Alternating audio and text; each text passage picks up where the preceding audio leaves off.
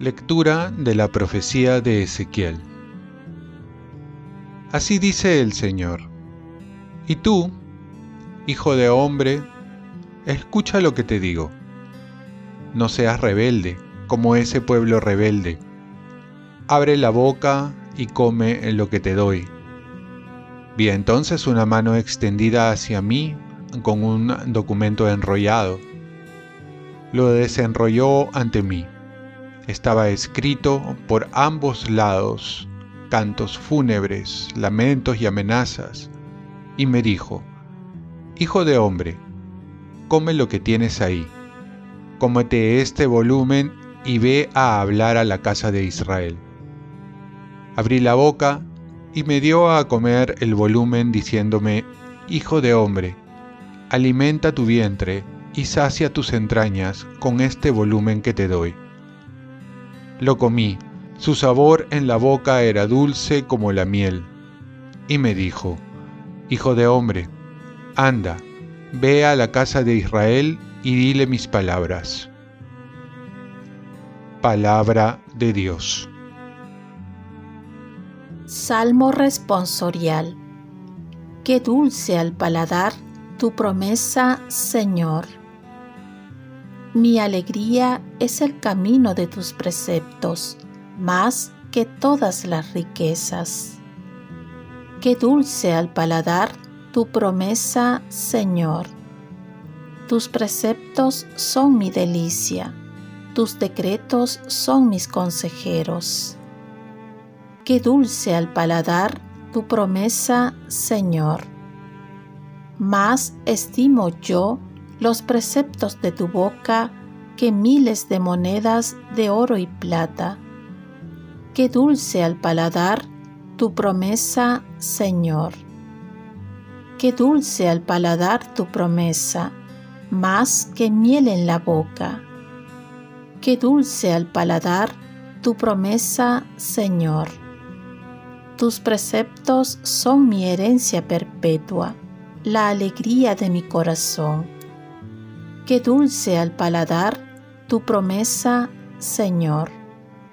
Abro la boca y respiro, ansiando tus mandamientos. Qué dulce al paladar tu promesa, Señor.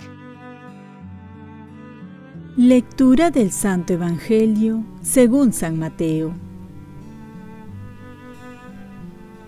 En aquel momento, se acercaron los discípulos a Jesús y le preguntaron, ¿quién es el más importante en el reino de los cielos? Él llamó a un niño, lo puso en medio y dijo, En verdad les digo, que si no se convierten y se hacen como niños, no entrarán en el reino de los cielos. Por tanto, el que se haga pequeño como este niño, ese es el más grande en el reino de los cielos. El que acoge a un niño como este en mi nombre, me acoge a mí. Cuidado con despreciar a uno de estos pequeños, porque les digo que sus ángeles están viendo siempre en los cielos el rostro de mi Padre Celestial. ¿Qué les parece? Supongamos que un hombre tiene cien ovejas. Si una se le pierde, ¿no deja las 99 en el monte y va en busca de la extraviada? Y si la encuentra, en verdad les digo, que se alegra más por ella que por las 99 que no se habían extraviado. De la misma manera, su Padre que está en el cielo no quiere que se pierda ni uno de estos pequeños. Palabra del Señor paz y bien. Más que ver tus flaquezas, ve la misericordia de Dios. Jesús nos invita a ser como niños, para entrar en el reino de los cielos.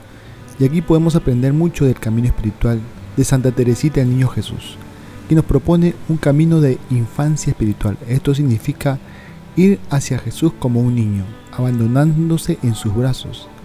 Ella invita a hacer un camino de humildad, sabiendo que un niño por su cuenta no puede hacer nada, sino que depende absolutamente de sus padres. Si nosotros, más que fiarnos de nuestras fuerzas, capacidades, experiencias, debemos confiar en Dios. Este camino consiste en ver nuestra pequeñez, nuestras limitaciones, no con tristeza y escándalo, sino con humildad, y centrándose no tanto en uno, sino en la misericordia de Dios. No fijarnos tanto en nuestras imperfecciones, sino en la perfección del amor de Dios. Además de la pequeñez, el otro paso en este camino es la pobreza. Un niño sabe recibir las cosas de su padre con alegría, por más pequeño que sea. No así un adulto que comienza a examinar lo que recibe y hasta muchas veces no agradece. El niño acoge y por ello se nos invita a ser pobre, para enriquecernos con el amor y la providencia de Dios. Y por último, la confianza en Dios. Un niño se puede tirar de una altura considerada sabiendo que su padre lo acogerá. Esta confianza tiene como raíz el inmenso amor que Dios nos tiene y que muchas veces ignoramos y por ello desconfiamos. Oremos. Virgen María, ayúdame a ver el camino de Jesús de una manera sencilla y confiando más en Él que en mí. Ofrezcamos nuestro día. Dios Padre nuestro, yo te ofrezco toda mi jornada en unión con el corazón de tu Hijo Jesucristo, que sigue ofreciéndose a ti en la Eucaristía para la salvación del mundo. Que el Espíritu Santo sea mi guía y mi fuerza en este día, para ser testigo de tu amor. Con María, la Madre del Señor y de la Iglesia, te pido por las intenciones del Papa. Con San José Obrero te encomiendo mi trabajo y mis actividades de hoy para que se haga en mí tu voluntad. Y la bendición de Dios Todopoderoso, Padre, Hijo y Espíritu Santo, descienda sobre ti. Cuenta con mis oraciones, que yo cuento con las tuyas, y que tengas un santo día.